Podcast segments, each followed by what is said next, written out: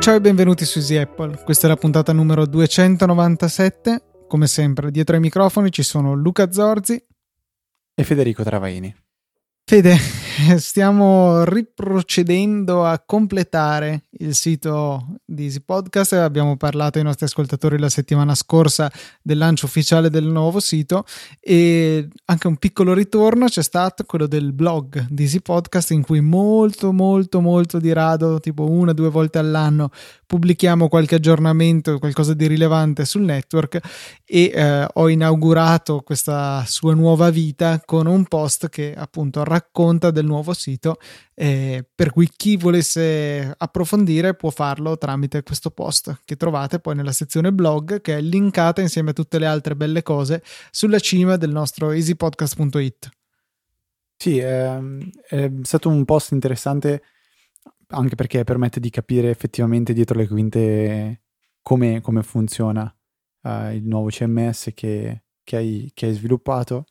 Mi spiace che pochissimi, forse nessuno, a parte me, te e chi altro utilizza il portale di Easy Podcast per, per pubblicare le puntate, uh, potrà capire effettivamente qual è stata la miglioria che, che c'è stata dietro le quinte uh, a livello di utili- eh, dice, user interface, diciamo, fa- facilità di, di, utilizzo e la riduzione dei passaggi a zero. Eh, basti pensare al fatto che nel momento in cui si crea un, una, una, un post che è di Apple, eh, tutte le informazioni di base riguardanti lo show di Easy Apple vengono importate in automatico perché, eh, perché Luca ha deciso così, mentre prima era tutto un lavoro diciamo manuale e se ci si perdeva anche soltanto un piccolo eh, un piccolo pezzettino di questo, di questo puzzle, eh, succedeva qualcosa di brutto. Faccio un esempio molto, molto eh, concreto. Se non mi, mi, ricordavo perché sono io che andavo a fare questa operazione eh, eh, di eh, cambiare l'URL che puntava alla puntata mettendo diciamo la sintassi corretta con sigla di Easy Apple, trattino, numero della puntata, ecco, eh, succedevano danni sia in home page sia nel feed RSS, magari la puntata non compariva, non potete trovarla, quindi un, un, un errore molto piccolo poteva provocare dei danni che effettivamente erano molto più eh, sensibili. Ora tutto questo è stato, è stato tamponato, è praticamente eh, impossibile fare, fare dei, dei danni. Eh, nonostante ciò, abbiamo apprezzato le mail che ci sono arrivate durante la settimana, che ci hanno segnalato qualche magari bug grafico, qualche imprecisione, qualche miglioria eh, su cui ancora Luca sta lavorando eh, in questi giorni e continuerà sicuramente a lavorare. Eh, in particolare, Luca, ci sentiamo di ringraziare Andrea che... Ehm, Preziosissimo. Non so in che, eh, cioè non so quale sia effettivamente la sua qualifica, eh, sei un ingegnere, sei un informatico, se magari anche è un ragazzo di 14 anni super no, talentuoso. No, no, no quello so. decisamente no. Magari tu sai, sai so, magari poi hai parlato più, più in privato con Andrea, eh, anzi, magari lo, lo, lascio spiegare a te, però Andrea ci ha dato dei consigli un po' a livello di eh, sicurezza su cose, cose che possiamo, che puoi, Luca, migliorare.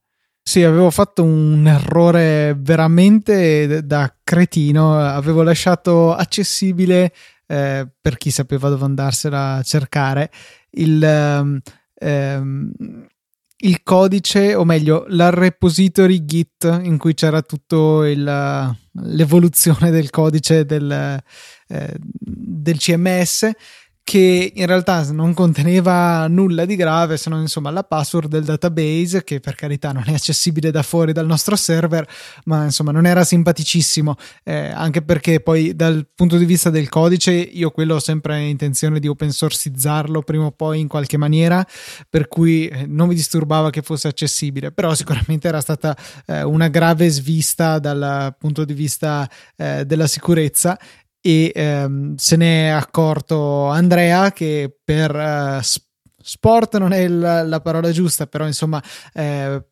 per eh, curiosità si è messo a vedere se c'era qualche errore mh, mm, grossolano perlomeno ha trovato il mio è stato correttissimo ce l'ha segnalato al volo invece che cercare di fare danni sul server cosa che insomma diciamo che ehm, me lo aspetto da tutti voi ascoltatori, ma non dai buon temponi che pullulano su internet. E insomma, grazie alla sua segnalazione ho risolto questo problema. Veramente grazie. E è un, un esempio no, delle belle persone che ascoltano questo podcast. Lui eh, l'ho visto in concreto su questo, ma sono certo tutte le interazioni che ho avuto con voi ascoltatori sono sempre state molto positive. E adesso posso anche sputare la palla di pelo che, che ho inavvertitamente creato con questo lecchinaggio, però del tutto meritato, ecco. Ok Luca, eh, la scorsa puntata abbiamo rimandato invece un, uh, una, una, notizia riguardante un'applicazione che entrambi amiamo e abbiamo amato per tanto tempo eh, parliamo, e, e, quindi diciamo la riprendiamo in questa puntata. L'ho, l'ho, trascinata all'inizio della scaletta proprio perché mi è venuto un flash in questo momento. Ho detto, cioè, è vero, ci siamo dimenticati di parlare di questo. È uscita la versione 5.2 di Infuse Infuse, penso ormai tutti sappiate che è un'applicazione fenomenale per eh, iPhone e iPad e Apple TV che permette di andare a visualizzare quals- praticamente qualsiasi formato di eh, video. La potenza di Infuse è quella di avere i diritti per poter riprodurre l'audio Dolby, cosa che penso quasi nessun'altra applicazione all'interno dell'App Store possa fare. Quindi sostanzialmente qualsiasi tipo di video voi volete vedere lo mettete in Infuse e lo vedrete, punto. Cosa porta di importante la, la versione 5.2 di Infuse? Eh, la prima è quella di poter effettuare una ricerca eh, in tutte eh, le cartelle di rete um, che avete preimpostato all'interno di Infuse. Quindi se avete un disco condiviso o un NAS eh, o volete andare a pescare i video direttamente dal vostro Mac tramite la rete, attualmente non ci sarà più la necessità di dover navigare nelle cartelle fino ad andare a trovare qual è il file desiderato che volete vedere o scaricare per mettere in locale su Infuse, ma avrete questo campo di ricerca che andrà a ricercare anche all'interno di tutte queste cartelle di rete. Quindi eh, anche se avete un NAS, voi invece di navigare in tutte le cartelle, come ho già detto, cercate ciò che volete vedere e lo trovate immediatamente. Ricerca che funziona velocissima. La seconda grossa novità è che eh, non so quanti possa interessare, però effettivamente e non, non ci avevamo pensato che potrebbe esserci questa esigenza, cioè quella di magari importare un DVD eh, da, dal, da, dal proprio, col proprio Mac, col proprio computer e, quando si importa uno di questi DVD di solito si ha famoso, la famosa cartella video underscore TS che non si sa mai come trattare. Io inizialmente prendevo Handbrake che è in grado di eh, convertire questo, questo formato di, di, di, questa, questa, cartella, questo contenitore di tutti, di effettivamente poi di quello che è il, il, film vero e proprio, in un file MP4, MKV, quel che è. Eh, attualmente invece Infuse, con la 5.2, ha la possibilità di importare direttamente la cartella video underscore ts e di farvi visualizzare il film senza dover fare conversioni di, di ogni tipo. Quindi ancora un enorme pollice in su per... Um, non mi ricordo come si chiamano Firecore se non sbaglio, che sono gli sviluppatori di Infuse. Luca, continuo io perché ehm, questo era un po' un mezzo finto follow up della scorsa puntata. Eh, in questa puntata invece volevo parlarti e parlarvi di un servizio che ho trovato eh, in internet, non mi ricordo dove ho visto la pubblicità, però è molto carino. Eh, si chiama Skibdo, scritto Skebdo con la K, è un servizio che permette di imparare eh, l'inglese tramite le serie TV e i film. Cosa vuol dire imparare serie TV con, con o meglio, cosa vuol dire imparare l'inglese con eh, i film?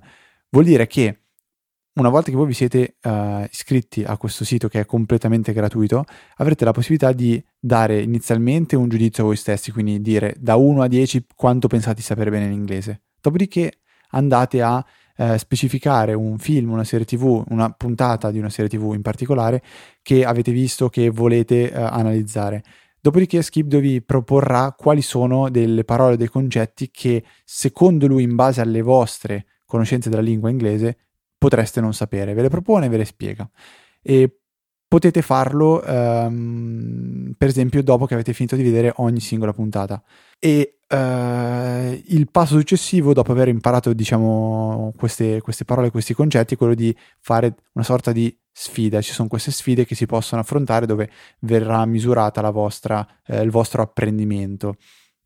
Oltre all'inglese ci sono molte altre lingue, c'è portoghese, spagnolo, eccetera, eccetera, eh, francese, quindi se volete imparare anche magari qualche altra lingua può essere interessante. io non mi sento di dire che lo sto utilizzando perché effettivamente, uh, come dicevo prima Luca, raramente mi metto alla ricerca di una parola che sento una sola volta e che non capisco guardando, ser- guardando una serie tv o un film. Vado alla ricerca di questa parola o questo concetto nel, mom- nel, momento in cui inizio a sentirla due o tre volte e non abbia ancora capito eh, che cosa significhi. Trovo però che possa essere una cosa molto utile per chi effettivamente ha voglia di imparare l'inglese o magari una seconda lingua, francese per esempio. Eh, andate, vi andate a vedere la, la serie tv o il film e poi andate a curiosare eh, su, su Skibdo ehm, cosa, quali sono le parole che, che, non avete capito. Ultima cosa che dico che è molto carina è quella che ehm, cioè la possibilità di avere una sorta di dizionario personale eh, che andate a creare mano a mano che, andate, che, che imparate queste parole. Quindi eh, state parlando con un amico, vi, vi, viene in mente che c'è una parola che avete imparato in quella lingua lì e non ve la ricordate, su Skipdo avrete il vostro dizionario e la troverete sicuramente in, in poco tempo. Skipdo.com nelle note ovviamente il link per poterlo visitare direttamente. Ci sono altre cose di cui parlare in puntata, senz'altro. Una di queste è una notizia che non mi è piaciuta per niente, eh, che è stata riportata da diversi siti e riguarda un problema degli schermi LG Ultrafine 5K, tipo quello che ho di fronte a me in questo momento, che ehm, soffrono di questo piccolo dettaglio che fanno impazzire il Mac collegato qualora ci sia un, un router, un access point, wifi entro un paio di metri di distanza dal monitor. Questo è imbarazzante, è vergognoso che abbiano potuto eh, rilasciare un prodotto con un difetto così madornale, perché immagino sia relativamente comune tra chi ha una postazione di lavoro, una scrivania con uno schermo del genere eh, lì, avere anche il, l'access point in prossimità insomma di questa zona. Eh, non riesco veramente a capacitarmi di come abbiano potuto tralasciare questa cosa che la soluzione ufficiale sia allontanare il wifi. Non è accettabile. Fortunatamente non mi tocca e non inficia nel mio uso del, dello schermo 5K, però è veramente assurdo un, un errore del genere. Comincio a capire quelli che eh, sottolineavano come sia una vergogna, no, una vergogna forse no, ma un peccato che Apple si sia allontanata dal mercato degli schermi e quindi abbia lasciato ad altri, in questo caso LG, la produzione dei monitor da abbinare ai suoi computer. Eh, effettivamente una svista del genere la trovo piuttosto grave, eh, anche se è vero è a marchio LG, ma immagino che ci sia stato eh, un grosso contributo di Apple come minimo nella realizzazione del monitor, già solo per la tecnologia particolare di cui avevamo già parlato che consente eh, su un unico cavo Thunderbolt 3 di far viaggiare due eh, flussi DisplayPort 1.2 eh, in contemporanea per poter alimentare tutti questi pixel. Eh, insomma, imporre un po' di test anche per queste cose non sarebbe stato male. Io devo dire che con il mio 5K non ho mai avuto alcun problema in realtà, eh, se non in una situazione assurda che avevo creato giusto per provare. Avevo attaccato al Mac il 5K, un 4K tramite una dock Thunderbolt e uno schermo 1440p tramite HDMI. Ecco, ero riuscito a avere un problema perché avevo dovuto riavviare in recovery perché dovevo disattivare SIP, non c'entrava niente con gli schermi. E quella situazione devo dire che non piaceva moltissimo al Mac, c'erano tutti gli schermi che sflashavano come un albero di Natale e scollegando il 5K è andato tutto a posto, però eh, era una situazione veramente assurda, tantissimi schermi collegati e stavo andando in recovery, non era l'utilizzo normale del computer per quanto normale possa essere avere tre schermi da 27 pollici oltre a quello del Mac collegati, eh, che invece veniva retta senza problemi eh, dal computer, salvo aprendo troppe finestre a fare mission control su tutti quei pixel, ovviamente eh, qualche fotogramma perso decisamente c'era. Eh, vi lascio nelle note della puntata anche l'articolo che ha scritto Maurizio Natali su Saggiamente circa il perché non eh, gli piacciono questi monitor di LG, quindi se volete sentire eh, sicuramente un parere più critico rispetto al mio, eh, leggete l'articolo, ci sono molti punti condivisibili, altri che condivido meno, anche perché appunto ho deciso di comprarlo questo monitor, ma sicuramente vale una letta il, um, l'articolo di Maurizio. Invece, Fede, eh, c'è stato un tweet che ci è arrivato questa settimana da Giulio che ci ha aperto un mondo. Sì, è una di quelle cose che scopri caso. Penso che anche Giulio abbia scoperto uh, più o meno per caso, ovviamente magari eh, leggendolo su, su, su, Reddit, perché per me per caso è Reddit, perché Reddit è tutto per caso. Um, un, un, tu, tu, un, come si dice, un tip, un consiglio, un segreto fantastico. In iOS è possibile utilizzare Spotlight da qualsiasi applicazione. Quindi avete aperta una qualsiasi applicazione, potete utilizzare Spotlight. Come si fa? Bisogna dare un colpettino al notification center trascinandolo verso il basso. Quindi non bisogna tirare giù completamente la tendina, ma bisogna praticamente tirare giù parziale, proprio un paio di millimetri. Cosa succederà? Succederà che si, eh, si verrà, eh, diciamo, ehm, si abbasserà la, la, tendina del notification center, ma invece di mostrarvi tutte le varie classiche notifiche, avrete soltanto Siri, eh, Siri eh, le, le, applicazioni suggerite da Siri. Eh, intanto si è attivato Siri nel mio telefono e la, la, barra di ricerca di Spotlight da cui potete andare a eh, fare una ricerca o lanciare un'applicazione. Eh, molto molto comodo, soprattutto perché io utilizzo Siri per lanciare quasi qualsiasi applicazione. Uh, attualmente ho una cartella che si chiama App, in cui ho dentro il mondo e tutte le applicazioni che voglio utilizzare le apro eh, utilizzando Spotlight. Ah, ecco, Spotlight, per... hai detto Siri, non capivo, pensavo che parlassi incessantemente col telefono. No, scusa, è stato un mio classico lapsus. Um, questo perché è una, è una, di quelle, eh, secondo me, un po' battaglie de- degli ultimi anni che c'è su internet, cioè la differenza dell'avere una gerarchia di cartelle ben organizzate con all'interno i propri file in modo da poterli trovare praticamente sempre, che però richiede un lavoro dietro importante perché organizzare eh, in tutte cartelle e sottocartelle i file, tenendo, tenendoli belli puliti ogni volta che se ne crea uno nuovo, è un lavoraccio.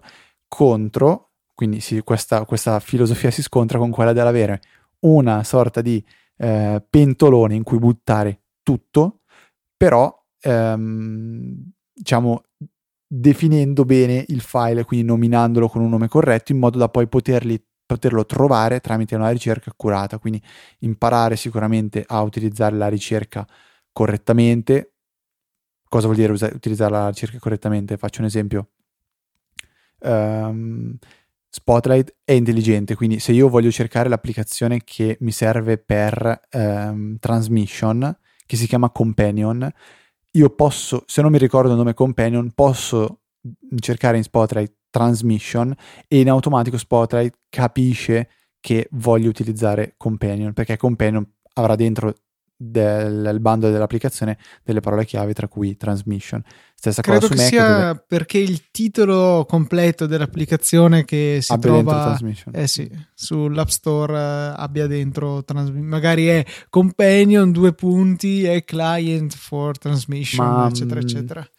non è, cioè, non è quindi un discorso di uh, iOS 10 o penso sia il 10 non, non so se già dal 9 eh, si, che è permessa la ricerca all'interno delle applicazioni. Quindi... Mm, non credo che c'entri con quello. Ok. Comunque, diciamo, Spotlight è un po' più intelligente. Su Mac si possono fare delle ricerche super complesse, per esempio trovare un file creato il 3 maggio del 2014 che è un MP3 ed è stato modificato nell'ultimo mese. Cioè, una cosa del genere si può fare con Spotlight su Mac, non su iOS. Quindi io sono più della seconda filosofia, quindi grande pentolone con dentro tutto e poi uh, delle belle ricerche toste che ti permettono di trovare quello che, quello che cerchi. Uh, non so Luca, tu di, di che fazione sei? Entrambe, perché ci sono sia situazioni in cui cerco, che secondo me penso che sia un 50 e 50. Eh, situazioni in cui cerco l'applicazione, situazioni in cui so esattamente dov'è e la vado a lanciare dalla sua icona sulla Springboard. Anzi, direi che tendenzialmente ehm, le applicazioni che sono nella prima pagina in cui eh, appunto ho quasi tutte le applicazioni fuori dalle cartelle salvo la cartella Apple e la cartella Top App dove ne ho dentro giusto 9 eh, che utilizzo di frequente ma non frequentissimo eh, le lancio 99,9% delle volte cliccando sull'icona, mentre invece quelle che sono relegate nella seconda pagina dove c'è tutta una struttura per cartelle, eh, quelle invece viceversa il più delle volte vengono lanciate cercandole su Spotlight. E qua suggerimento nel suggerimento, ehm, ricordatevi che eh, se poi non vi ricordate dove avete messo un'applicazione, potete cercare su Spotlight e sul lato destro della schermata apparirà il nome della cartella in cui è contenuta l'icona dell'applicazione per cui può essere molto pratico per ritrovare vecchi relitti eh, dimenticati di app in chissà quale cartella. E volevo solo specificare una cosa riguardo al consiglio del tirare giù la tendina del notification center che ehm, forse era cosa nota almeno a me era cosa nota che era raggiungibile questo campo di ricerca se dall'interno di un'applicazione si tirava giù completamente il notification center, si andava eh, a toccare la barra di ricerca che adesso è sempre presente sia che si sia nella sezione notifiche sia nella sezione widget e poi ok lì potevi cercare. La particolarità del suggerimento di Giulio è non completare eh, il, lo scorrimento verso il basso del notification center ma fermarsi circa all'altezza della barra di ricerca che a volte appare sotto la barra di navigazione principale dell'applicazione, quindi un paio di centimetri e vi fermate e a quel punto lì eh, avrete già il focus, il, il, campo di testo pronto per essere utilizzato con la tastiera che compare sulla ricerca e è molto carino che sull'iPhone 7 il Taptic Engine ci dia una piccola vibrazione quando raggiungiamo il punto giusto per cui non c'è pericolo di sbagliarsi. Io non so se lo sapevo, ma so che di, di sicuro eh, uscivo da un'applicazione se volevo utilizzare Spotlight. Quindi probabilmente lo sapevo, ma non lo facevo mai o non lo sapevo. Però, beh, non ho risposto a nessuna domanda. Ma Luca, scusami, eh, ritorno sulla questione mh, cartelle o non cartelle, perché voglio farti questa domanda. Perché effettivamente quello che, quello che dici tu, cioè che dipende da situazione a situazione, eh, è vero cioè io ho il NAS ovviamente non è che è una cartella con tutto, ma ho tutto ben organizzato, però le mail del lavoro, hai tutte le cartelle con le sottocartelle o ti, eh, ti affidi alla ricerca? Oh, ricerca? Questa è una bella domanda. Alla ricerca? Mi limito Eppure... a cancellare quelle che sicuramente non dovrò rivedere, ma le altre sono tutte piantate lì e cerco. Ok, perché io noto tante tante persone che hanno una, una gerarchia di cartelle impressionante, tutta organizzata benissimo. Eh mizzica. Cioè, poi secondo me alla fine quando vai a cercare una mail la trovi molto più facilmente se vai alla ricerca con uh, le parole chiavi. Per esempio, nessuno vedo che utilizza uh, in Outlook la, l- se devi cercare le mail che ti ha mandato qualcuno. Se io cerco Luca Zorzi e basta in Outlook, trovo tutte le mail in cui compare Luca e Zorzi.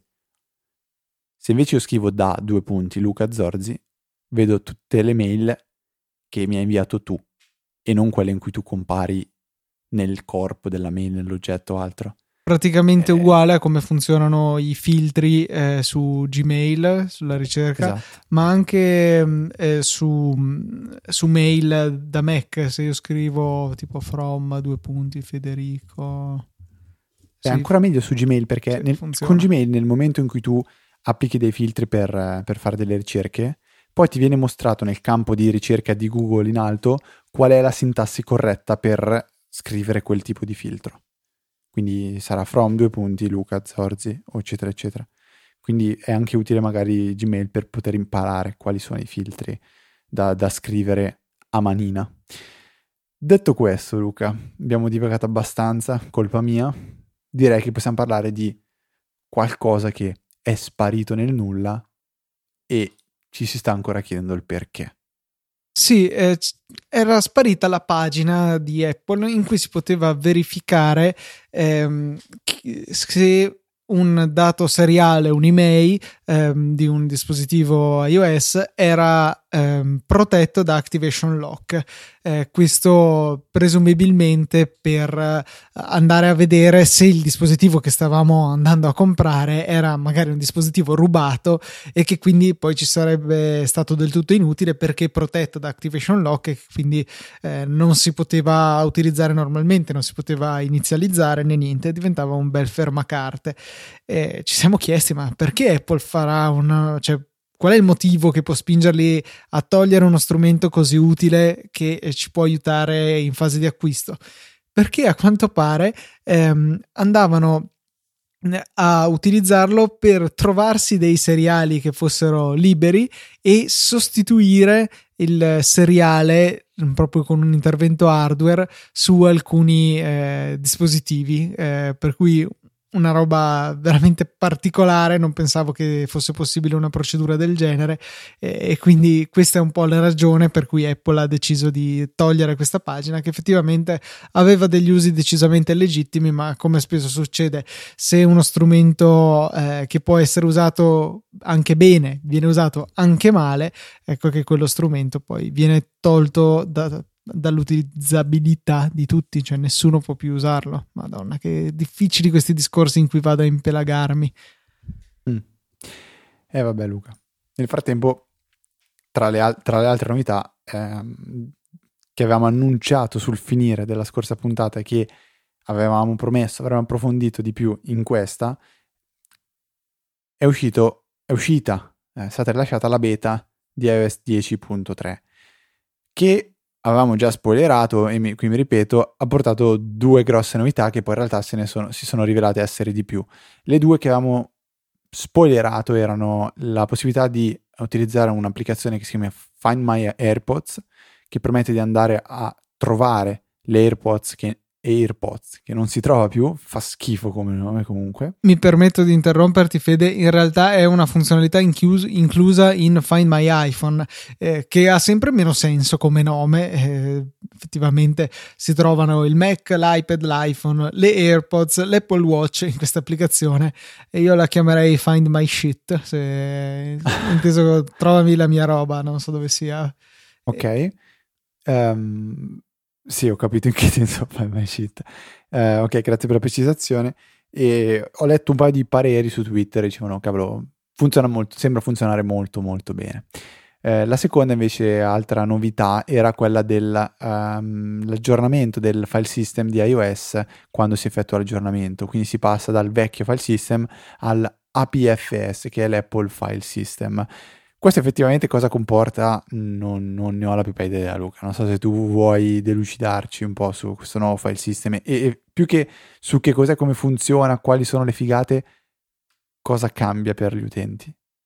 Per gli utenti scommetto che su iOS verrà usato per garantire ancora più sicurezza in fase di aggiornamento di iOS, perché una delle funzionalità che sono possibili con questo file system è il creare degli snapshot, quindi fare delle fotografie alla situazione attuale del disco e metterle da parte eh, in modo da poterci tornare in qualunque momento. E queste non è che vadano a occupare tutto lo spazio che diciamo referenziano, cioè se io ho occupato che ne so 5 giga in quel dato momento, non è che fare uno snapshot mi comporta un'utilizzazione di altri 5 giga per tenere una copia dei dati, no, verrà solamente tenuto traccia dello stato in cui erano i dati in quel momento, poi che ne so, aggiungo un altro file da 5 mega, mio, la mia occupazione su disco sarà eh, sempre di eh, 5 giga più 5 mega.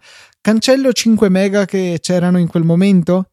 La mia occupazione rimarrà 5 giga perché comunque ho tenuto traccia di quei file. Ecco, provate a immaginare quanto potrebbe essere utile questo nel caso di un aggiornamento di iOS.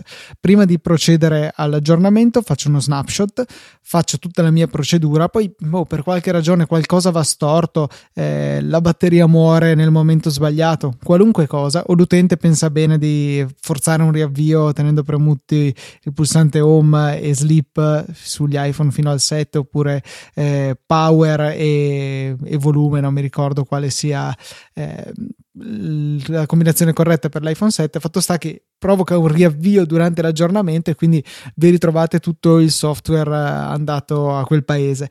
Beh, l'iPhone potrebbe in totale autonomia dire qua io non riesco ad avviarmi, mi riavvio dal, dallo snapshot che funzionava perfettamente, cancello tutto quello che è stato fatto dopo sul disco e riprovo ad applicare l'aggiornamento eventualmente se l'utente me lo riscarica. Per cui un, una grande, grande utilità che si potrà avere in futuro è da vedere se verrà effettivamente usato così, ma mi sembra quasi scontata ecco, come funzionalità. Un'altra grande novità di iOS 10.3 è la possibilità di rispondere alle recensioni.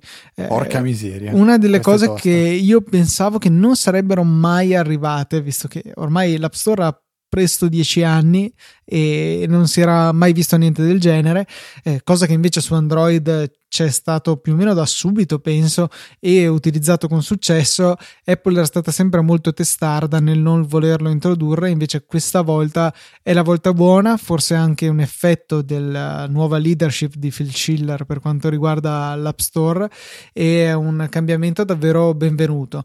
Non è un forum, comunque ci sarà sempre una recensione, una risposta e finita lì. Forse mi pare che lo sviluppatore e l'utente possono modificare una volta a testa propria, eh, il proprio messaggio, ma non, appunto, non è possibile andare avanti a scambiarsi messaggi all'infinito e potrebbe essere davvero un'ottima cosa. Cioè, quante recensioni ci è capitato di vedere l'applicazione non, non, fa X e invece doveva farlo, ma è semplicemente l'utente che non è in grado di trovare dove andare a fare X. Per carità, un difetto dell'applicazione per non essere così ehm, precisa nel, o semplice da usare nel, per trovare quella funzionalità, però eh, l'applicazione di fatto fa quella cosa e non puoi dare una stella danneggiando la reputazione della, dell'app solo perché tu non sei stato in grado di trovare qualcosa. Sì, eh, effettivamente anche io non mi aspettavo più tanto questa, questa, questa funzionalità, però può essere utile da, da entrambe le parti, questo, questo, questo penso sia certo Um, sono, sono, curioso di vedere come evolverà perché uh, bisogna anche, secondo me, saper rispondere a delle recensioni. Cioè, basta vedere TripAdvisor quando alcuni, uh, come si dice, ristoratori, è la parola corretta? O sto dicendo una boiata? No, no, esiste, esiste. Ristoratori. Mi hai lasciato molto eh. perplesso con questa tua domanda. Perché? No, perché mi sembra no, una parola no. boh, banale banale, però non, non, so, non mi convince se, se era la, quella corretta da utilizzare. Comunque, a volte vengono fatte delle, delle risposte alle recensioni che praticamente sono, sono dei, dei, dei, delle, delle, boh, è come tirarsi una pugnalata da soli nel, nel pieno petto, quando magari eh, senza quella possibilità avresti fatto meno danni, senza la possibilità di rispondere. Però niente, sono molto curioso di, di come evolverà il tutto.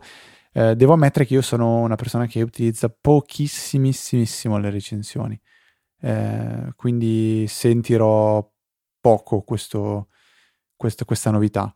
Eh, sono, sono contento però che Apple abbia dimostrato ancora una volta che seppur magari lentamente cerca di ascoltare quali sono le necessità del, degli sviluppatori che hanno fatto effettivamente la fortuna eh, dell'iPhone.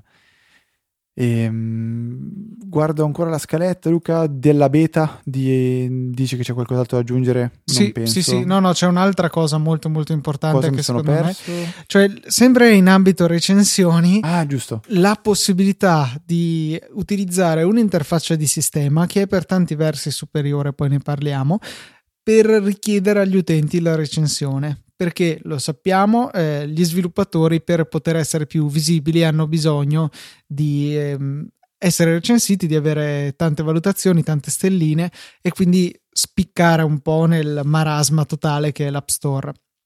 E, ehm, siamo abituati a vederci bombardare di maledetti pop-up nei momenti meno opportuni che ci chiedono recensisci questa applicazione? Oppure la prendono più alla lontana. Ti piace la nostra app?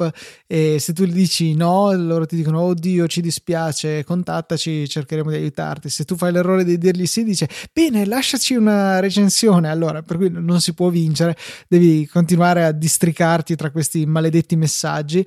È un'applicazione particolarmente molesta da questo punto di vista è quella di BlaBlaCar, eh, tant'è che ho sbroccato e gli ho, eh, ho detto sì sì vi lascio un feedback che va in privato a loro e gli ho gli ho fatto capire che ero molto infastidito da questa continua richiesta di, di recensioni e um, mi hanno anche risposto clamorosamente, anche molto in fretta. Bene, mi fa piacere che abbiano recepito la mia lamentela. E insomma, con iOS 10.3 sarà disponibile questa modalità eh, proposta direttamente dal sistema che, tanto per cominciare, consentirà di eh, lasciare la valutazione in stelline e poi il commento direttamente da questo pop-up, quindi senza dover abbandonare l'applicazione e andare verso l'App Store, ma soprattutto sarà iOS a decidere quando quando mostrarlo, nel senso che l'applicazione potrà dire mi sembra un ottimo momento adesso, che ne so, l'utente ha appena finito di fare una corsa e ha registrato il suo progresso, adesso chiedigli di recensirci. iOS può decidere se mostrare la, la, la, il pop-up, insomma, oppure no, e soprattutto limiterà a tre volte all'anno per applicazione le, la comparsa di queste finestre. Per cui, se un'applicazione decide di giocarsi subito il suo jolly e di chiedere eh, le recensioni eh, abbastanza a breve, a breve intervallo l'una dall'altra, fi- arrivata alla terza, per un anno non potrà più eh, disturbare l'utente, neanche in caso di aggiornamenti, perché questo contatore non si resetta. E iOS poi immagino eh, porrà dei limiti, per cui se anche lo sviluppatore ogni minuto continua a dire mostra il pop-up, mostra il pop-up, iOS può decidere di non farlo e soprattutto lo sviluppatore non sa se questo è stato effettivamente mostrato. Magari può cercare di intuirlo eh, misurando la distanza tra i tap che l'applicazione riceve, quindi eh, il tempo che non è stato passato dall'utente a formulare la sua recensione. E questo secondo me è una cosa ottima, come dico, le applicazioni sono molto fastidiose quando continuano a chiederti delle recensioni e mm, spero che pian piano questo diventi l'unico modo eh, consentito e che quindi non siano più accettate applicazioni che disturbano gli utenti in maniera così insistente. No, quindi verrà impedito, cioè mm, tu dici che... Ma me lo auguro onestamente, cioè c'è hanno lasciato intendere che potrebbe diventare l'unico modo in futuro. Una, eh, una, regola, diciamo. Esatto, ce ne sono già tante, ne aggiungiamone un'altra, eh, che però va a tutto beneficio degli utenti. Apple ha sempre dimostrato che eh, il suo primo interesse è se stessa, il secondo è gli utenti, il terzo sono gli sviluppatori e penso che in questo caso eh, l'utilità che ne ricavano gli sviluppatori nel continuare a essere visibili eh, dovrà essere messa in secondo piano rispetto al fastidio che si arreca agli utenti a continuare a chiedere recensioni. Ok, dai. Positivo quindi questo 10.3, anche se non si è visto niente praticamente di importante per l'iPad e cosa che in molti si aspettavano. Però forse è ancora un po' troppo presto per parlare. Nei prossimi, penso due mesi massimo, verranno presentati i nuovi iPad. Avevamo anche parlato della possibilità di vedere il 10 pollici. 10 e mezzo, sì, era questo il numero magico che era stato considerato come possibile per la nuova generazione.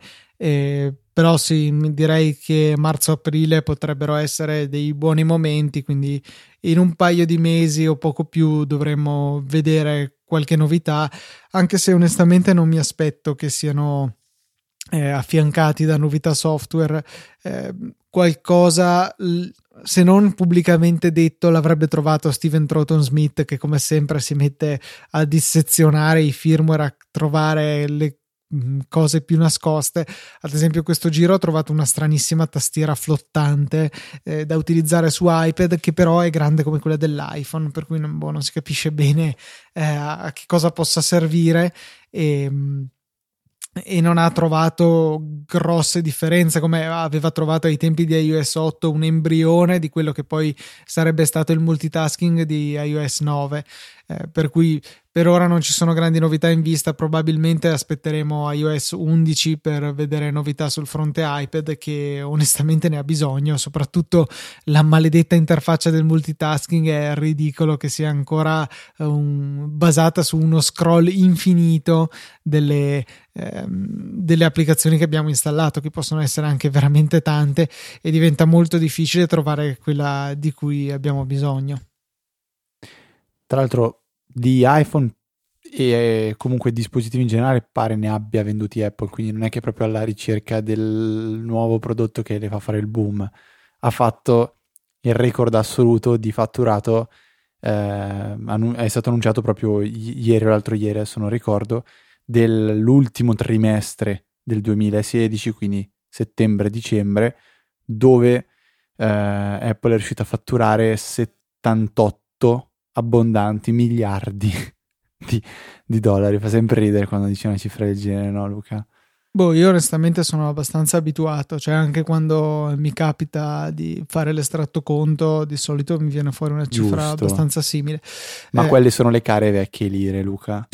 no, sono... Qui parliamo di dollari. Sono i centimilionesimi di centesimo, forse. per... Porca miseria. No, comunque io non riesco mai a abituarmi a ah, quanti cavolo di soldi riesce comunque a fare Apple. Uh, è, è, impressionante. No, sono cose cioè, fatto... fuori dalla comprensione di noi poveri umani. Io mi aspettavo che l'iPhone 7 non facesse questi numeri perché comunque non è, io non lo vedo come questo grosso upgrade eh, che eh, è sempre stato il passaggio tra, tra il 3 e il 4, il 4 e il 5, il 5 e il 6, il 6 e il 7, 6S7 effettivamente non è stato questa, questo upgrade che ti, ha fatto gridare al lo voglio.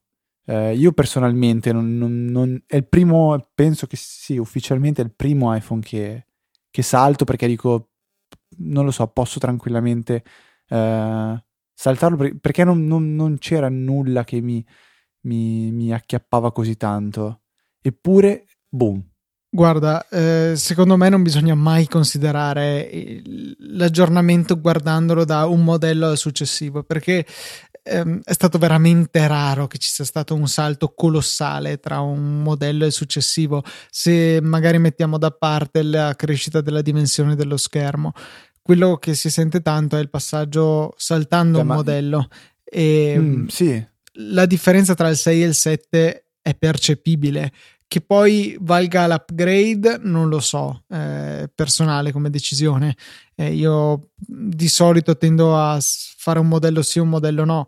E mh, mm, l'ho sentita tanto la differenza dal, dal 6 al 7 per tante cose, per cui mh, non me la sentirei di dire che è un aggiornamento poco interessante. Per due modelli prima lo è. Cioè, faccio fatica a dire che è poco interessante, cioè, o meglio, mh, cioè non, è che, non, è che, è un dispositivo poco interessante, però non è, non è stato un, un, salto così, così importante come lo è stato ogni volta che si è cambiato numero. Cioè, se ci pensi, 3-4 schermo retina, 4-5 eh, design completamente in alluminio, più o meno, e schermo da 4 pollici, 4 6, eh, 5-6 display di dimensioni maggiorate e plus, 6-7 6.7 sta- stabilizzazione grossa? ottica sul piccolo, Beh. il pulsante home che sì, ma cioè, tu, tu è, fa- è, favoloso. Cioè, senti...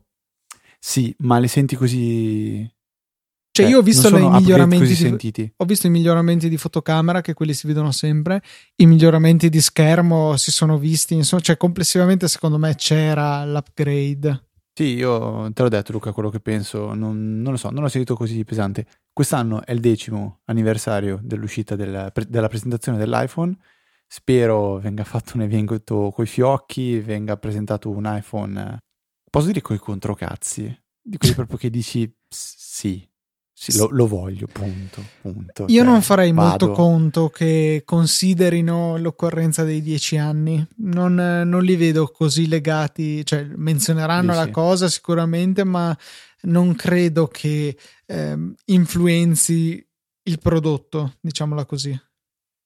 Non lo so, sarebbe il quarto iPhone di fila con lo stesso design, altrimenti un 7S.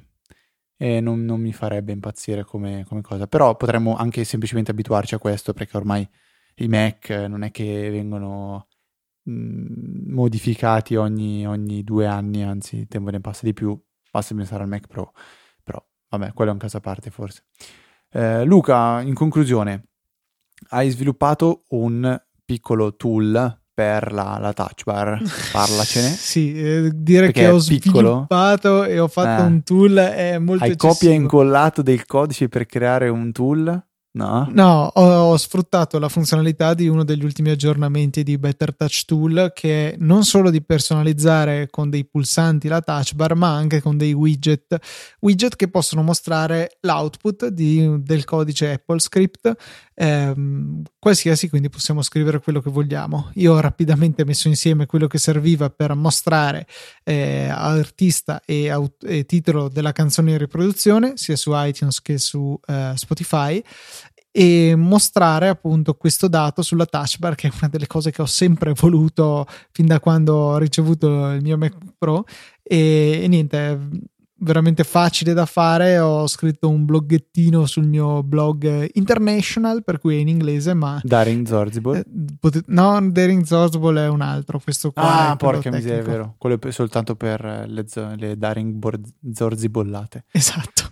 E, e, niente, questo qua uh, è molto semplice, è proprio un copia e incolla facile facile che dovete fare. Anche guardando le figure sono convinto che ci riusciate, anche se non masticate molto l'inglese. Vi lasciamo il link nelle note della puntata puntata che trovate su easypodcast.it slash easyapple slash 297.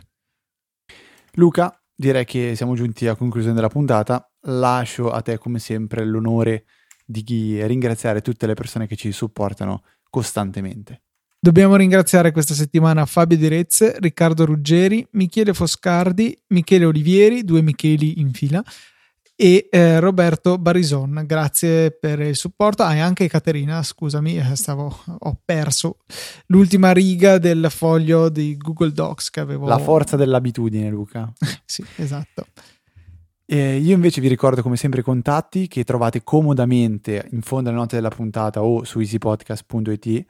Sono la mail info-easyapple.org, Twitter easy underscore apple, eh, Telegram t.me slash eh, Easy, Easy Apple, eh, la pagina di Facebook, facebook.com slash easypodcast, cos'altro c'è? C'è un canale YouTube e c'è infine la newsletter, ma ormai sapete praticamente tutto, lo sapete meglio di me, eh, anzi potremmo fare che qualche volta a fine puntata mandiamo in onda le registrazioni degli ascoltatori che ricordano i contatti a ascoltatori, sarebbe fantastico. Detto questo, direi che per la 297esima puntata è tutto, un saluto da Federico. Un saluto da Luca che vi ricorda rapidamente di fare i vostri acquisti su Amazon con i nostri link sponsorizzati, grazie. E noi ci sentiamo la settimana prossima. Ormai sai che mi viene naturale dire la settimana prossima, non, devo, non mi devo neanche più sforzare, quindi eh, grazie a tutti quelli che ci hanno martellato perché non dicevo là, con una nuova puntata di Apple.